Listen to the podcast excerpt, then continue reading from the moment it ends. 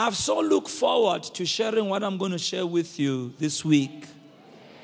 And I'm telling you, and I'm going to ask you to stay with us. Some of the things at the beginning you won't understand, all right?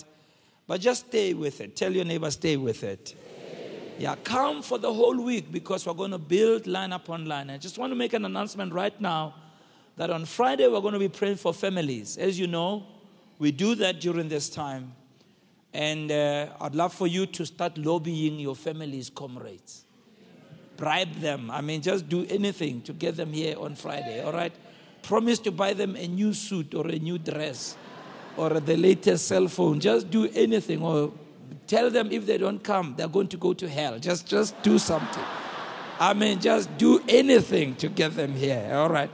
So on Friday, and you'll understand, on Friday, I'm going to talk about families that make covenant with God. And I'm going to pray for your families, and I'm going to share something. So this whole week, we're going to talk about the blood covenant.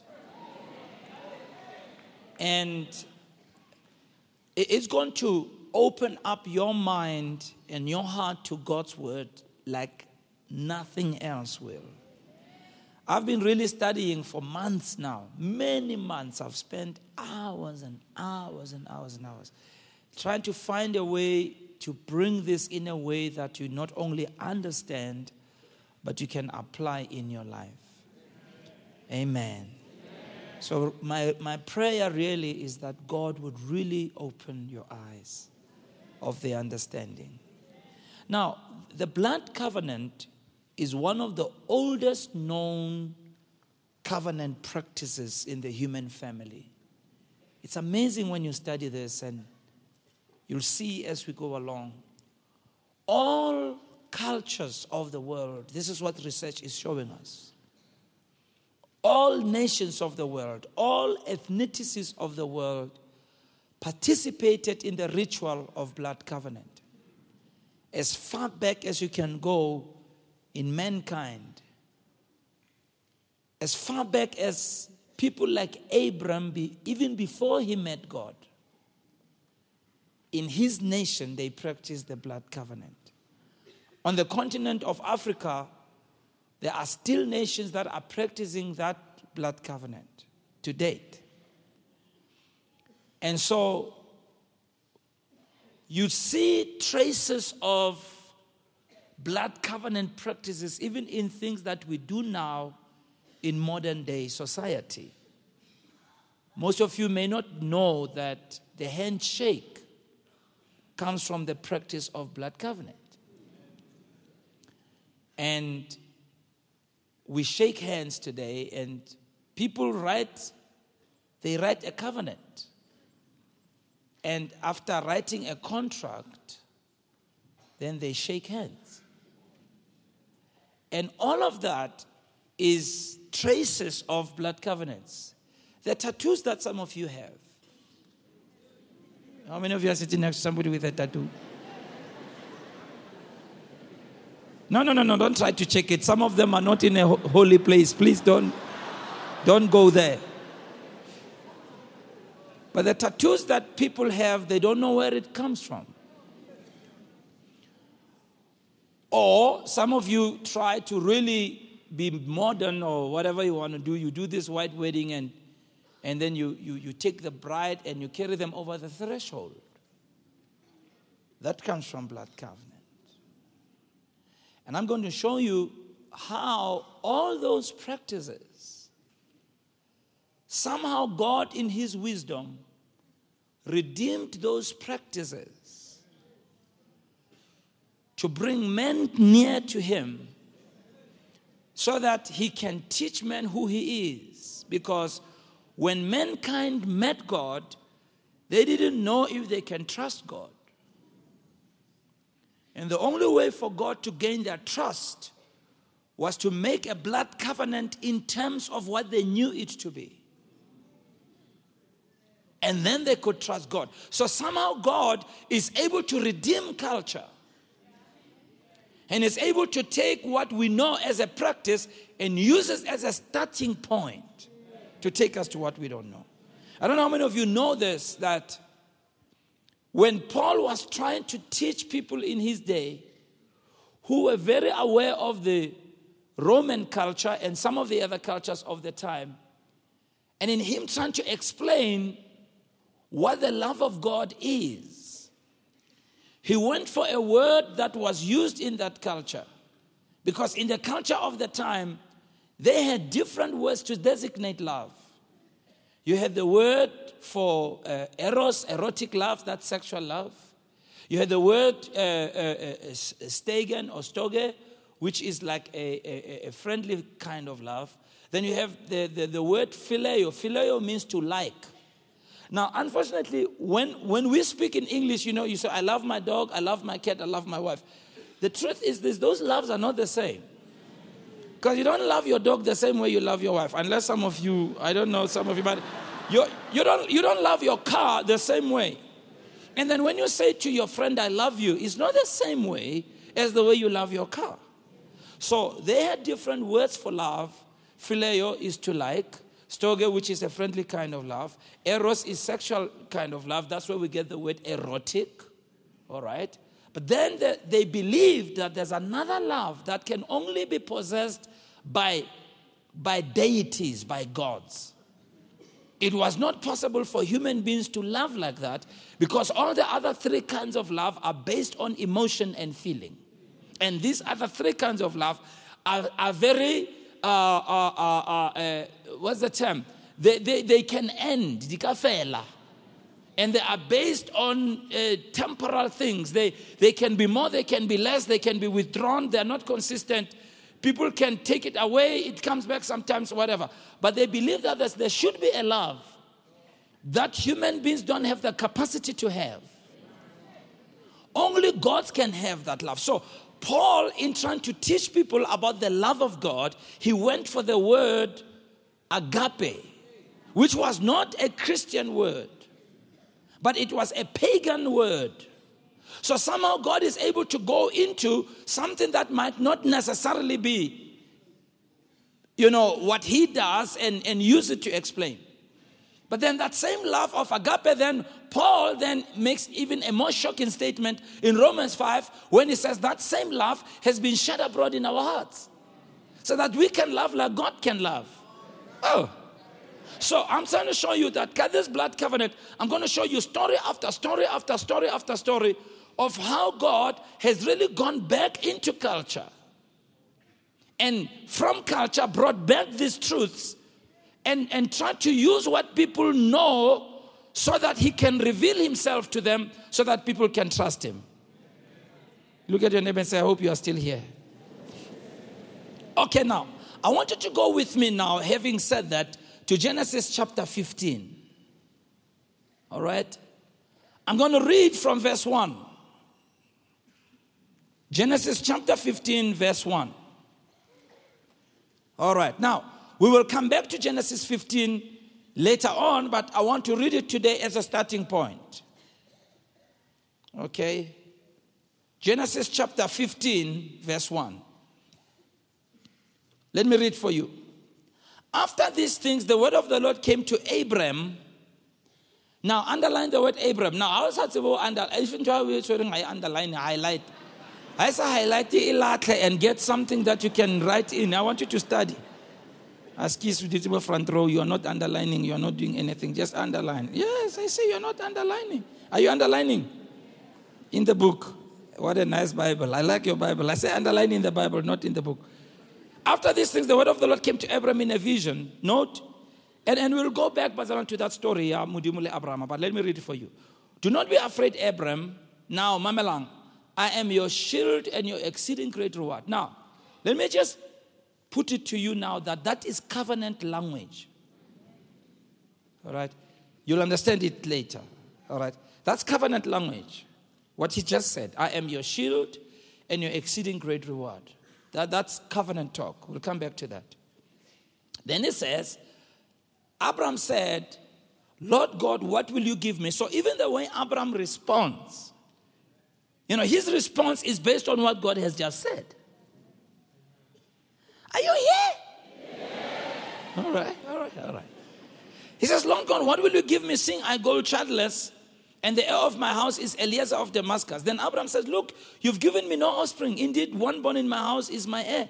And behold, the word of the Lord came to him, saying, this one shall not be your heir, but one who will come from your own body shall be your heir.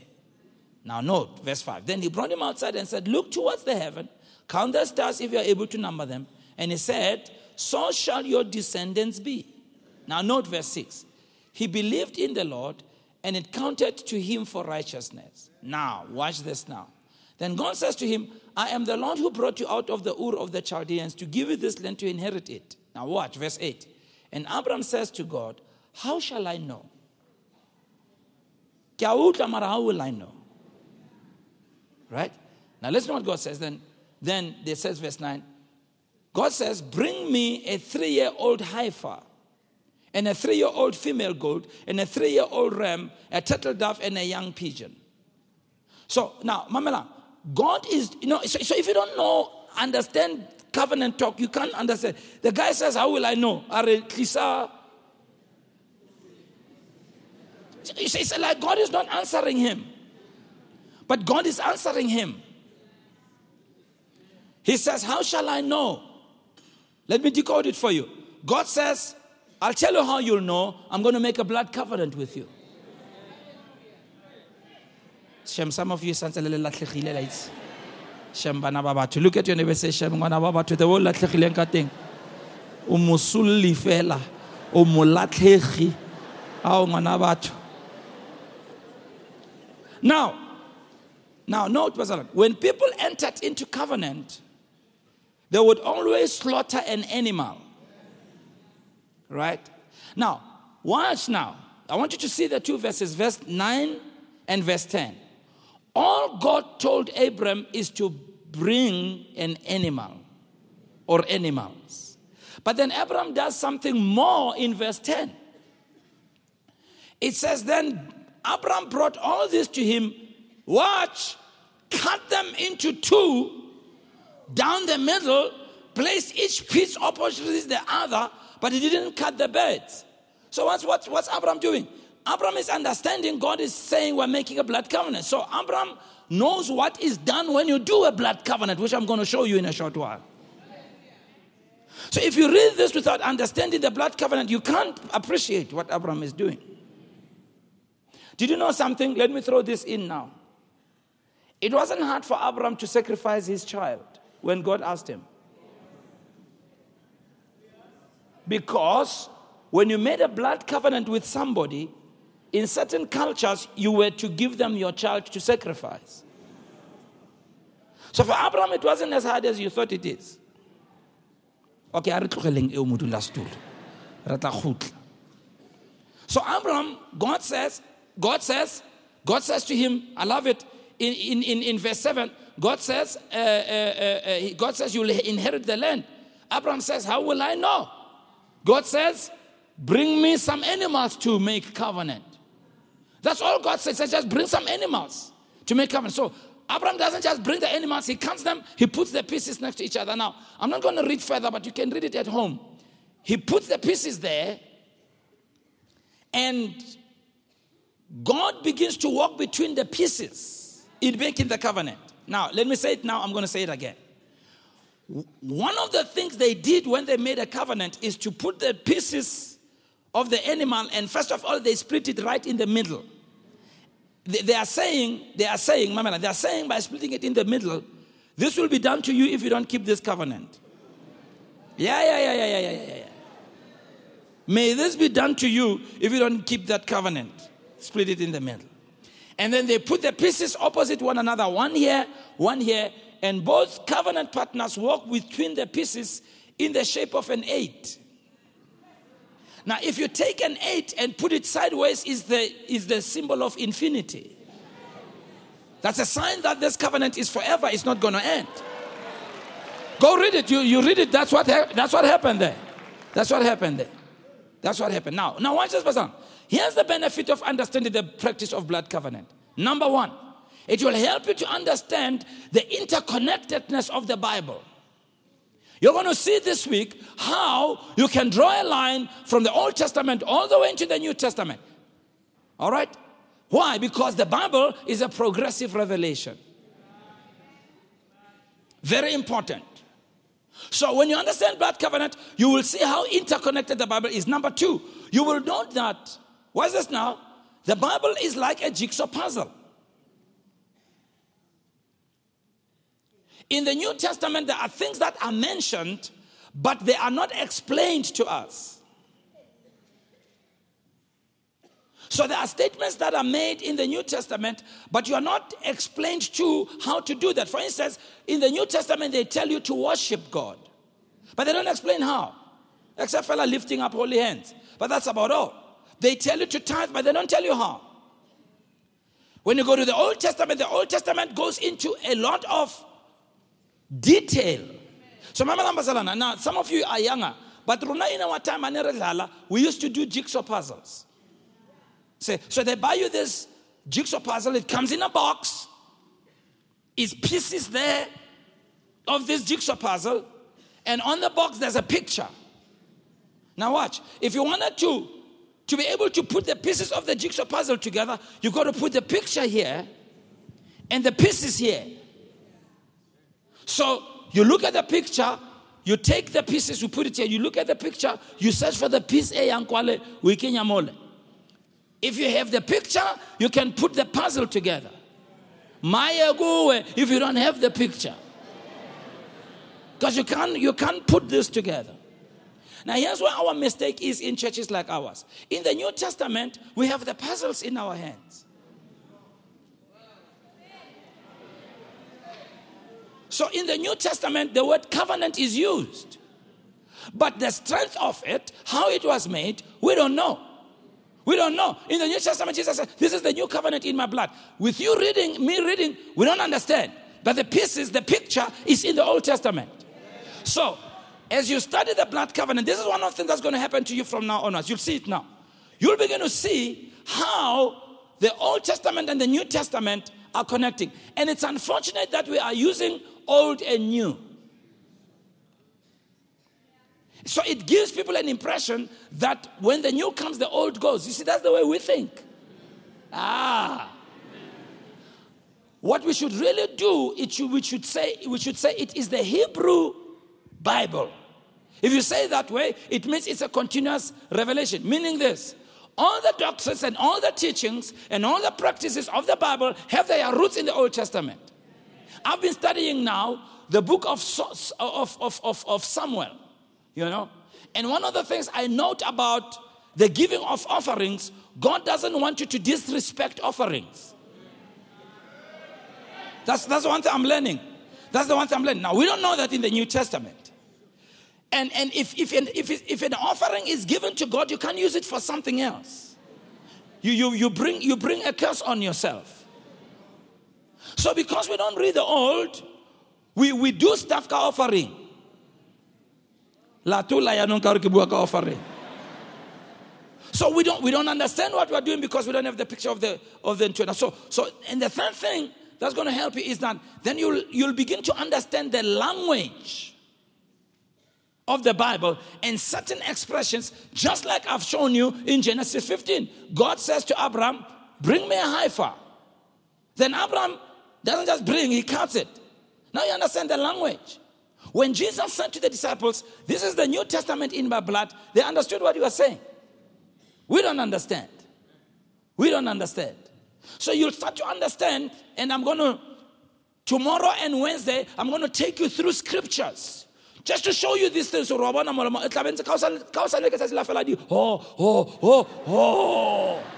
you tell somebody? Oh. All right. No, not sweet. Oh. Not that kind of. Oh. Number four, watch this, Barcelona. A revelation of the blood covenant will help you understand, number one, the sacredness of covenant. You'll understand how serious God is when it comes to covenant. Covenant is sacred. Therefore, you are not to enter into covenant in a way you didn't think about it. Any form of covenant. When they made covenant in these days, you wanted to make sure you enter into covenant with a worthy person. a person of substance. You don't just want to get into covenant with Noma Obani. Noma, it's permanent. Your lives become one with that person. So you wanted to check the guy out. You wanted to be sure. As a matter of fact, you really did it to move your life forward. If you are poor, you look for somebody who's rich. No. I'm not advising anybody about marriage.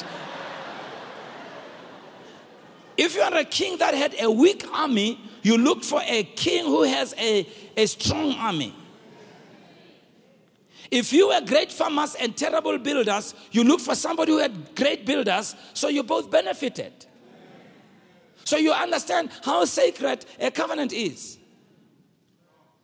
Number two, you'll understand the permanence of covenant. When you made a blood covenant, you were not only making it for you, you were even making it for the children who were in your loins. Then you'll understand when you make certain decisions.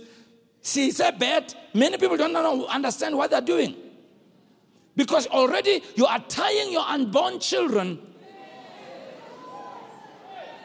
to certain forces. In other words, their life is already sealed even before they're born. Oh, yeah. But you see, the opposite is true. If you tie yourself to the things that are good, already they are tied to that. So you understand, in the Old Testament, and even in the blood covenant, when you made a blood covenant, like I said, when they split the animal, they bent it. They said, if you break it, this is what we're going to do to you. They would hunt you down and kill you. To the third generation, even your own family would kill you if you broke covenant with somebody. This is why you'll note, and we'll come to it later, when it came to Saul and his son Jonathan. Because Jonathan had made a blood covenant with David. He made sure when his father wanted to kill him, he went to tell David, even at the risk of his life. Because with blood covenant, you lay your life down for your covenant partner. But then if you understand that, you'll understand the extent to which God goes to lay his life down for you. Oh. Yeah. You'll understand. So I said a revelation of the blood covenant will help you understand the sacredness of the covenant, the permanence of the covenant. It will also help you to understand how God is a covenant-making God and a covenant-keeping God. Bazalana, your faith level will never be the same again. Because you realize God makes covenant and he keeps covenant. Then you understand the basis for which God does things for me is not my emotions or my looks, it's covenant. That's covenant. That's covenant. That's why, Bazalana, when God wanted to kill the children of Israel, and he was very angry, right? What does Moses do? Moses said, you said you are bringing them into the land. What will the people say now? How will I? Now, you don't talk to God like that when he's in a good mood. But imagine when he is in a bad mood. Moses says, you can't do that. And then it says, and God repented. Why? One thing God can do is to break his covenant. He can't do that. Can't do that. It will help you to know how to pray what we call the prayer of entreaty. It's the prayer where you ask and destiny gets changed because you pushed on the covenant. Ooh. Is this too difficult for some of you? Look at your neighbor and say, Marawai urubetse so, aure nixi, aure amen, aure aina. Tell them, eh?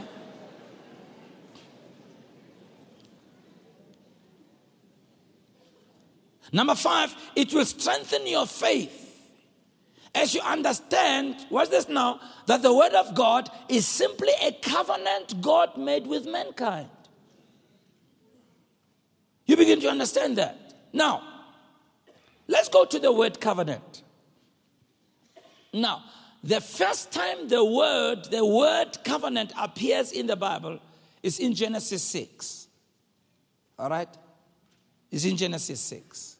I said the word covenant, when it's used, the first time it's used in the Bible is in Genesis 6. Now, the practice of covenant was used before that. But the first time that word covenant is used is in Genesis 6. Am I too deep for you tonight? Yeah. Lemamets. Yeah. I want you to get this, Basalana. I want you to get this. It will change your life. It will change your life. It will change your life. So in Genesis 6 verse 18, God is speaking to Noah. This is important. God is about to send the flood, and he tells Noah to build the ark. All right? Now, go very carefully, and I want you to see all these truths are so important. And God says to Noah, I will establish my covenant with you. Watch. And you shall go into the ark, you, your sons, your wife, and your sons' wives with you. God's covenant, God has always been family conscious.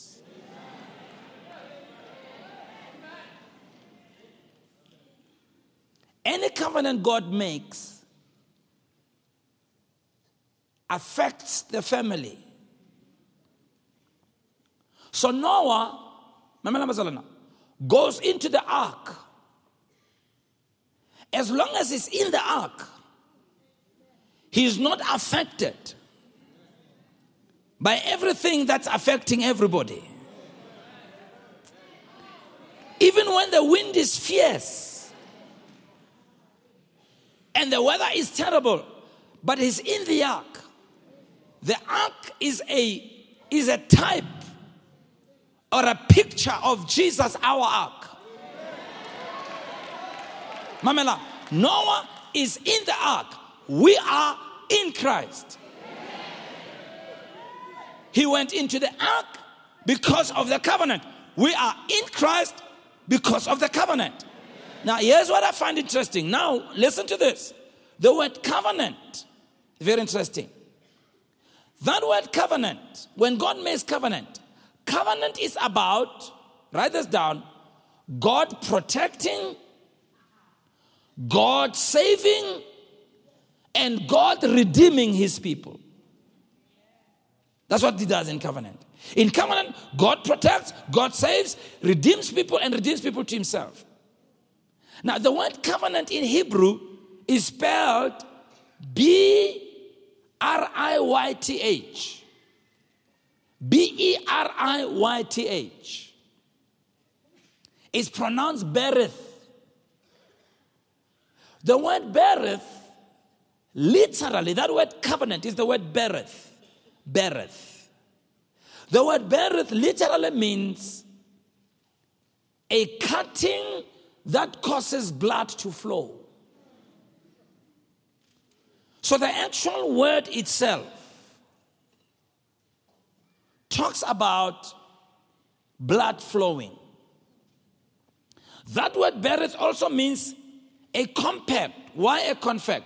Because a compact was made by passing between two pieces of flesh like Neribuamo. You make a compact. So the word in its origin, in its definition, that's really what it means.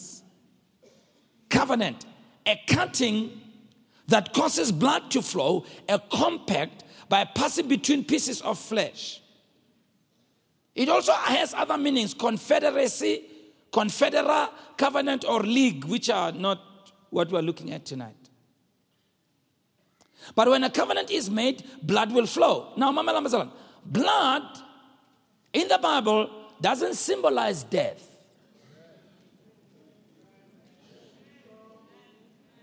Blood symbolizes life.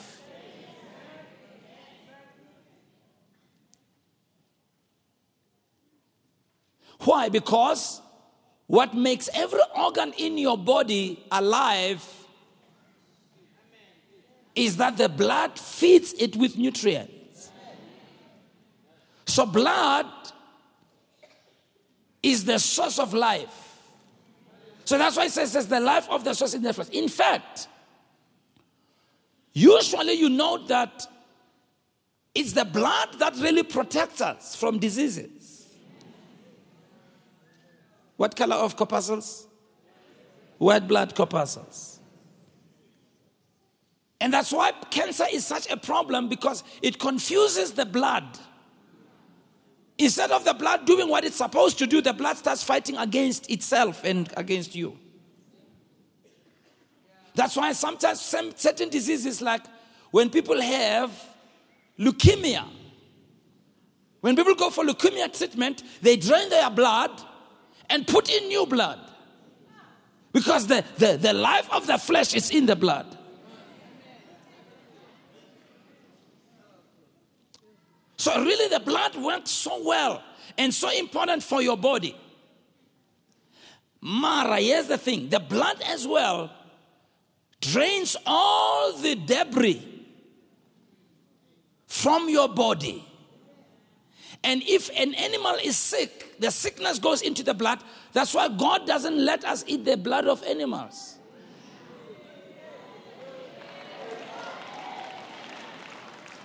Look at your neighbor and say, Wahona. When I believe Wahona, straight.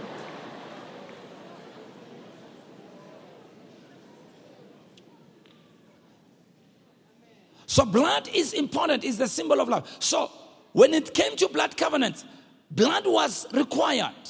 They literally used blood to make a covenant.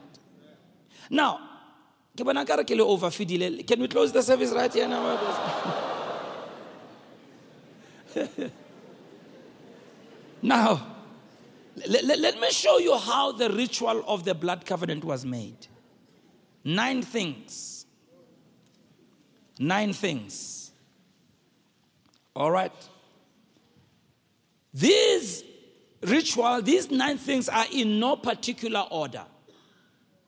Okay. Well, the first thing that people did when they made blood covenants was to take off their coat and give it to you. Now, a person's coat or mantle, mantle is a garment. A person's coat in the Hebrew culture represents the person. So, by taking off my robe and giving it to you, I'm symbolically saying I am giving you all of myself. You remember the prodigal son when he came back home? What did his father do? He says, take off your coat, give him your coat. So it's an exchange of coats. Jonathan and David, they exchanged coats. But it's amazing that the coat of Elijah fell on Elisha. And in the spirit, if I may tell you, that's exactly how the anointing feels. I remember when I was prayed for on the 4th of September, 1983, a coat came on me. Yeah. The Bible calls it a mantle. So when somebody gave you the coat, they are saying, I'm giving you all of myself, my total being, my life, I pledge to you. So you would exchange coats. First thing that would happen. The second thing that would happen is you take off your belt. Now, in these days, particularly with the men, the belt was meant to hold the armor together. So the belt wasn't to hold your jeans together, but to hold your armor together. So, in giving you my belt, and in you giving me your belt, symbolically I'm saying to you, I am giving you all my strength. And, number 7, I am pledging to you all my support and all my protection. In other words, as I'm giving you my belt, I'm saying, here is my strength. Here's all my ability to fight. I'm saying, if anybody attacks you, I won't even have to ask, what wrong did you commit?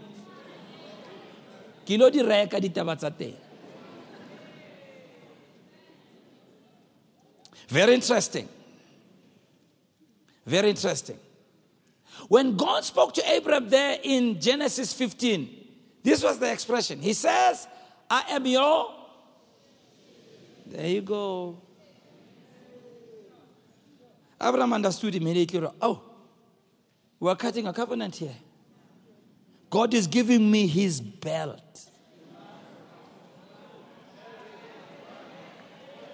I am your shield and your buckler. That's why Abraham could trust him. And then he says, bring a goat. So God says, Abraham says, yeah, now we're making a blood covenant. See, if you don't know this, you when you wawala, we put our kids vigo.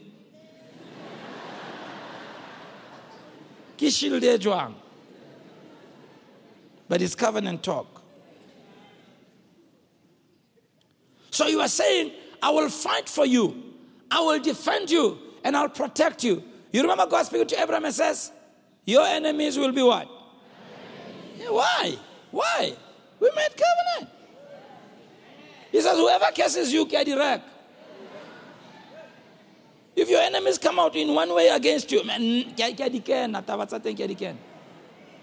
isn't it amazing that the same God has made covenant with you also? So you really don't understand your God if you have to have some added protection.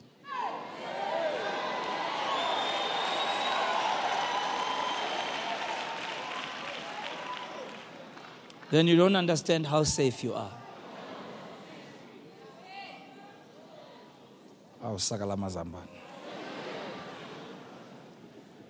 Number 3. The next step then was to cut the covenant by taking an animal and splitting it right down the middle.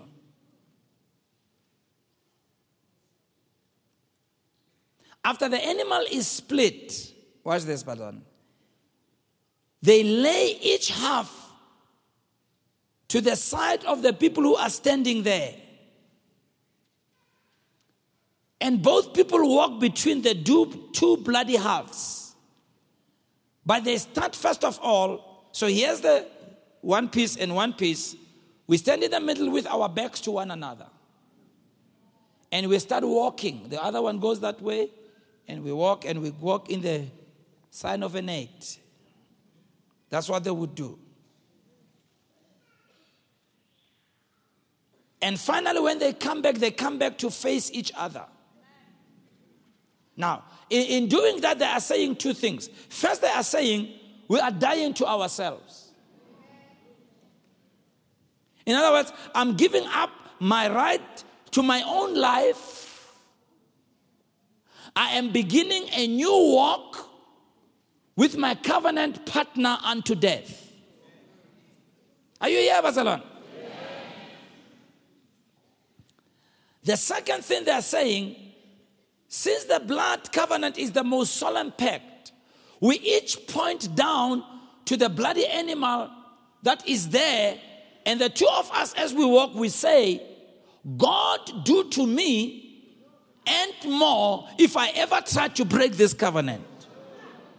We are saying, just split me right down the middle and feed me to the vultures because I tried to break the most sacred of all compacts.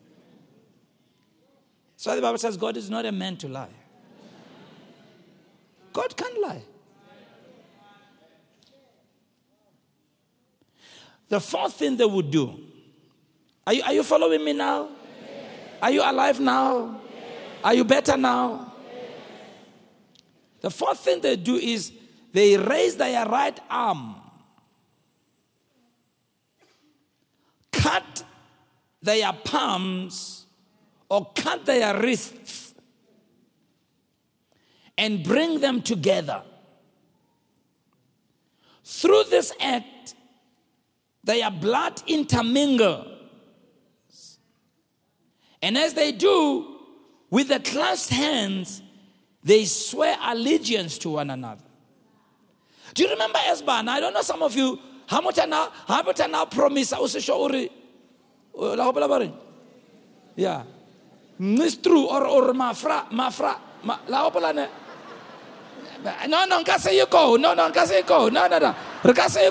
won't say that. I'm not going to finish it. I'm just saying this part. But I'm just reminding you, at least you remember. You came alive when I said that. There you are. You came alive.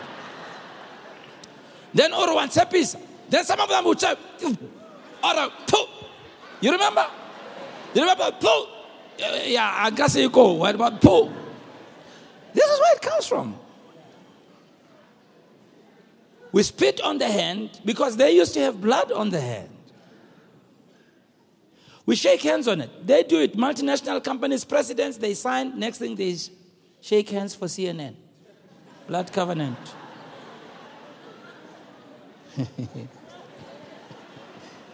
Jinping, maybe Utlo. Le Trump, they're going to be doing so. The Tlababana is a blood covenant soon.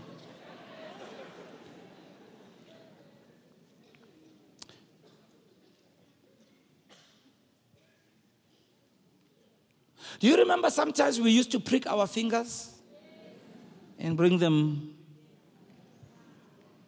Some of you le dadileka TV too much. Why did we do that? Well, it's before the diseases we're reading about today, but we used to do some of that. In other words, as the blood intermingles, we believe that our lives are intermingling and becoming one life. This is carried in marriage. They said the two shall become what? One flesh. This is because our blood is our life, and to intermingle blood is to intermingle life. So watch this now. We are putting off the old nature. If any man be what? He's a what? What has happened? It's all over the Bible. So we are putting off the old nature, putting on the new nature of our blood covenant partner. We too are becoming one. So it shows that the two lives are becoming one. Then the fifth thing that would happen, you love this one, is the exchange of names.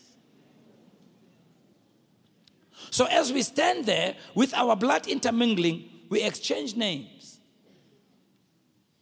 So in exchanging of the names, you take part of the person's name or you take their last name as part of your name. It's unfortunate is the ladies' bank and the last names are on. But rightfully, we should also take their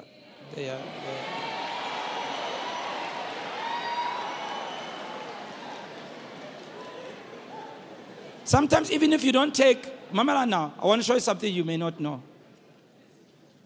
Sometimes, even if you don't take the whole name, you take certain alphabets or certain sounds.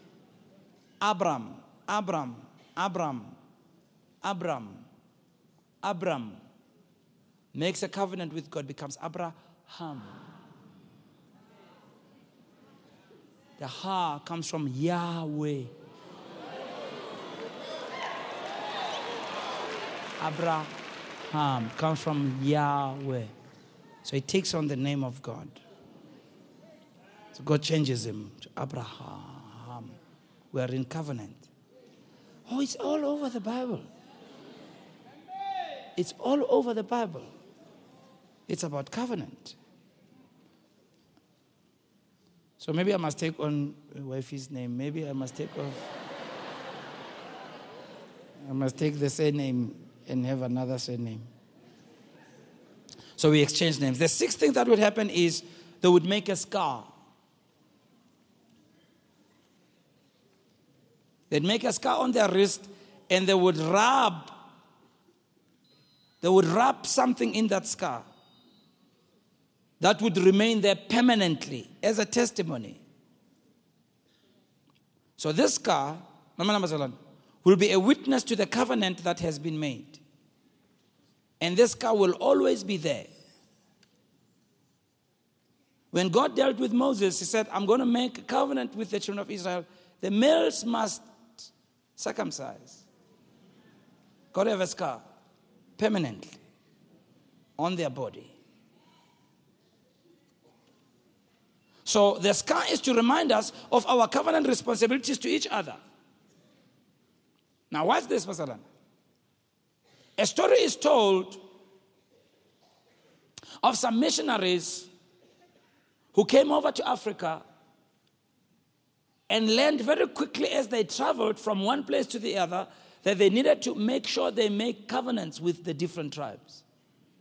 A man by the name of Stanley came. He was looking for one missionary, and he was quickly made aware that if you're going to make it through the continent, you're going to have to cut covenants. He didn't think it would be a good thing to do. His name was Henry Stanley. But we are told that as he crossed, he made so many covenants and had a scar on him, several scars on him. And anytime he came into any new tribe, he would just raise his hand. And when people saw the scar, they knew to stay away. So the wearing of a physical sign on our body, either a tattoo, a ring, earrings, anything, it's a sign. So when you have a ring on your finger, it's a permanent feature that says I'm in covenant with somebody. Are you there, Bazalan? Are you there, Bazalan? Number 7. Is it number 7 now? Then they would give covenant terms. In other words, akere lona le dibitsa terms and conditions. Ke covenant. And in the giving of terms and conditions, they call witnesses. And in front of witnesses, they say, all my assets are yours, all my money is yours, all my property is yours, all my possessions are yours. If you need any of them, you don't even have to ask. Just come and get it. Isn't that wonderful? What's mine is yours. What's yours is mine. Not what's yours is mine. What's mine is mine. What yours is mine. What's mine is yours. Watch. If I die, all my children are yours by adoption. And you're responsible for my family. But at the same time, you also get all my liabilities. If I ever get into trouble financially, I don't come to ask for money. I just come to you and say, where's your checkbook? Where's your credit card?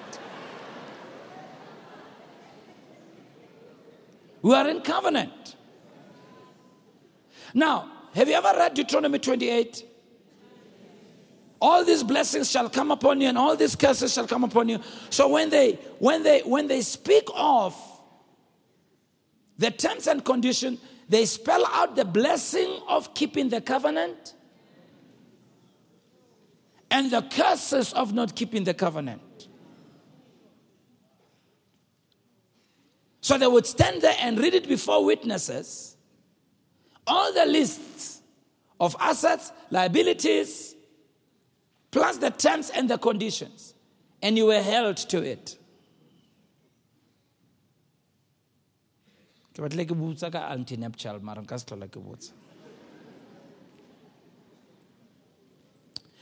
the eighth thing is, then they would eat a memorial meal.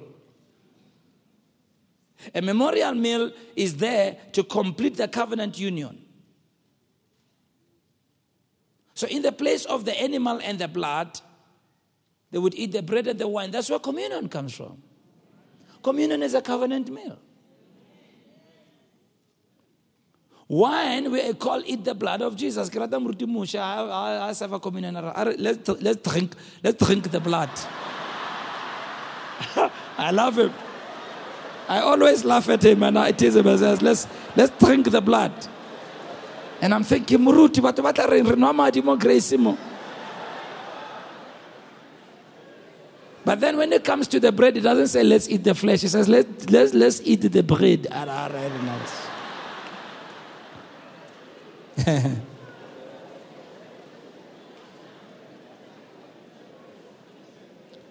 So the grape juice represents the blood. The bread represents our body. So what they would do is this, Pastor Anna, watch this.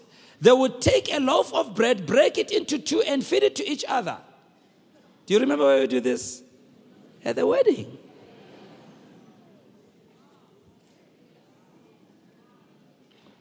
I was saying to you, we have traces of blood all over the place. So in you eating the bread, it symbolizes the body.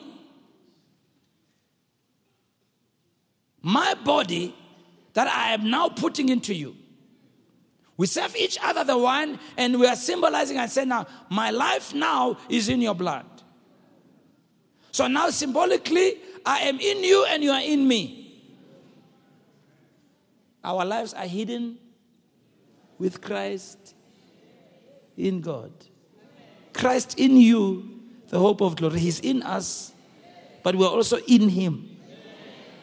It's covenant talk. We are now together with a new nature.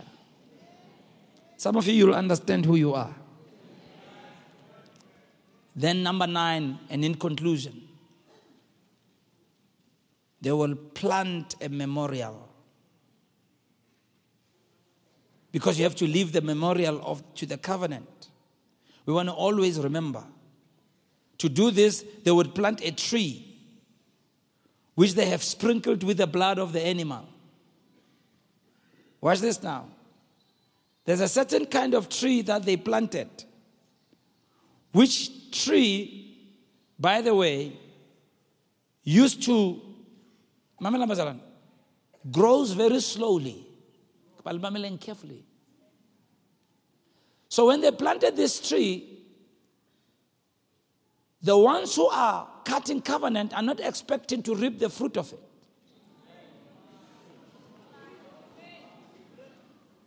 They are planting it for generations to come. That's why today, Laban, Haribula, you call it a planter di fat. We don't know where Jala di fat.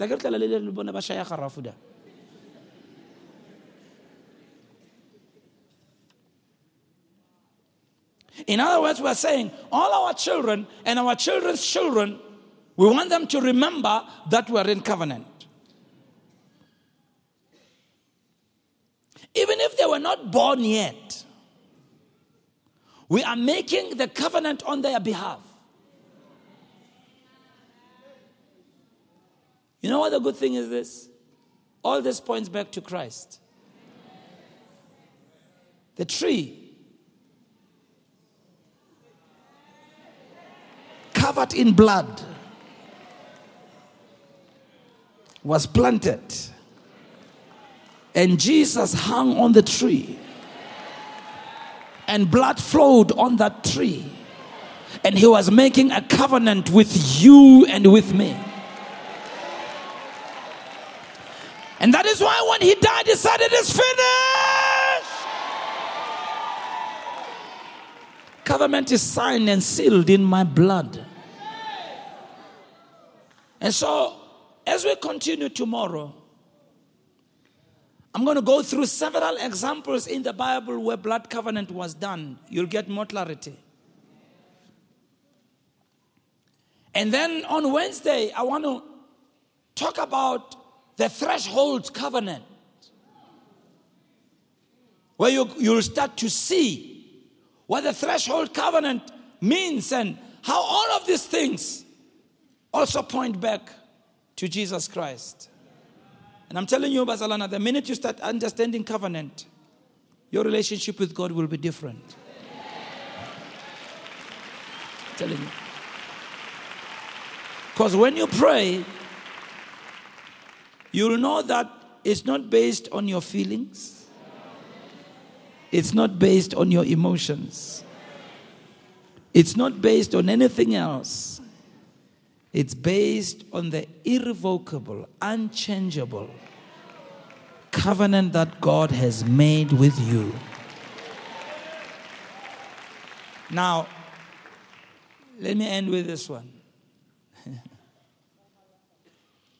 In Genesis 15, which we'll read at home, God was trying to set up a way in which he can make covenant with mankind. So he talks to Abram. This covenant is meant to be permanent. Mara hona le problem.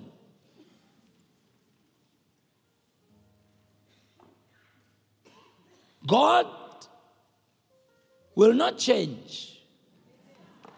But mankind you can't trust. It was allowed, by the way, in those days for someone to stand in proxy for you in making covenant. Go read it at home. So God wants to make covenant with Abram, but that covenant God's making with Abram is meant to set a precedence for mankind. But God knows the fickleness of human beings. God knows he won't change, but and the caution about men. So what happens? After Abram splits the animals and lays the pieces opposite each other, then God makes him sleep.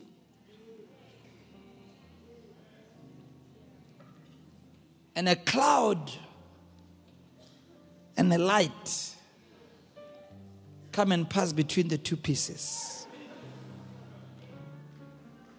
God the Father, God the Son are making the covenant. One is standing proxy for Abram because God doesn't want this covenant to fail at all.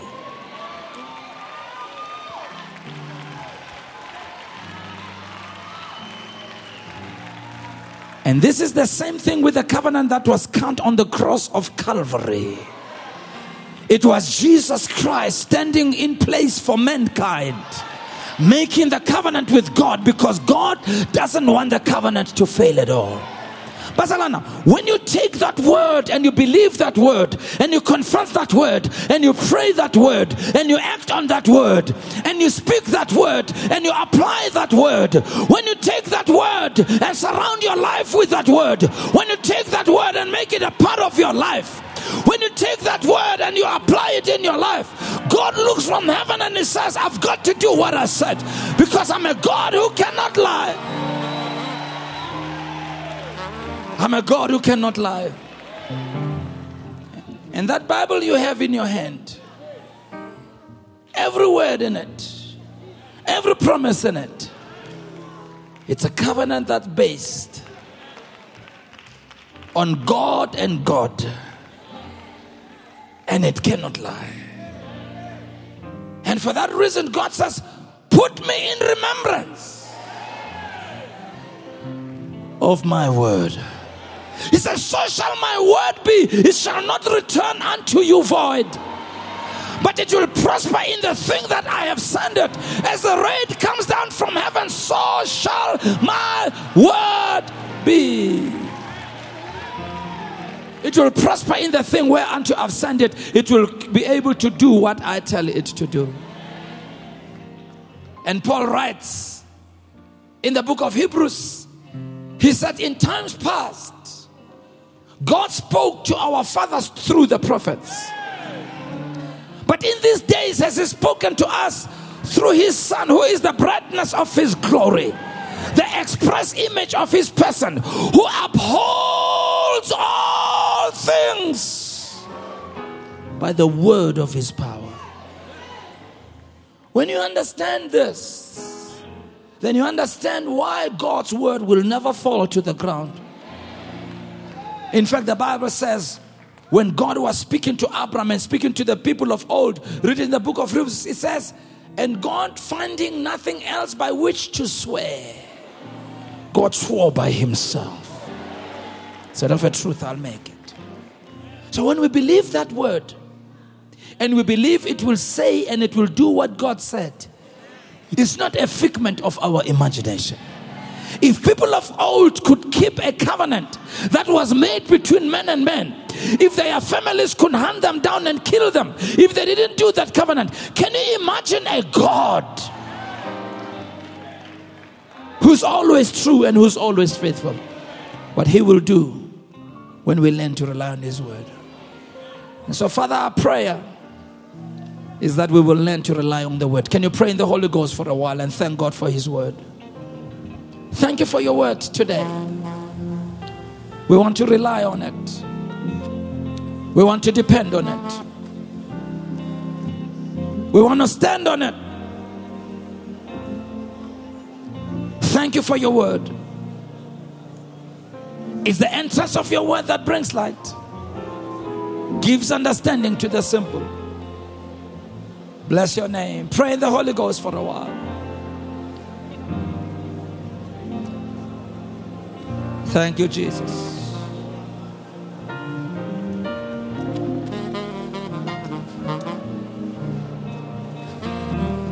Thank you, Jesus.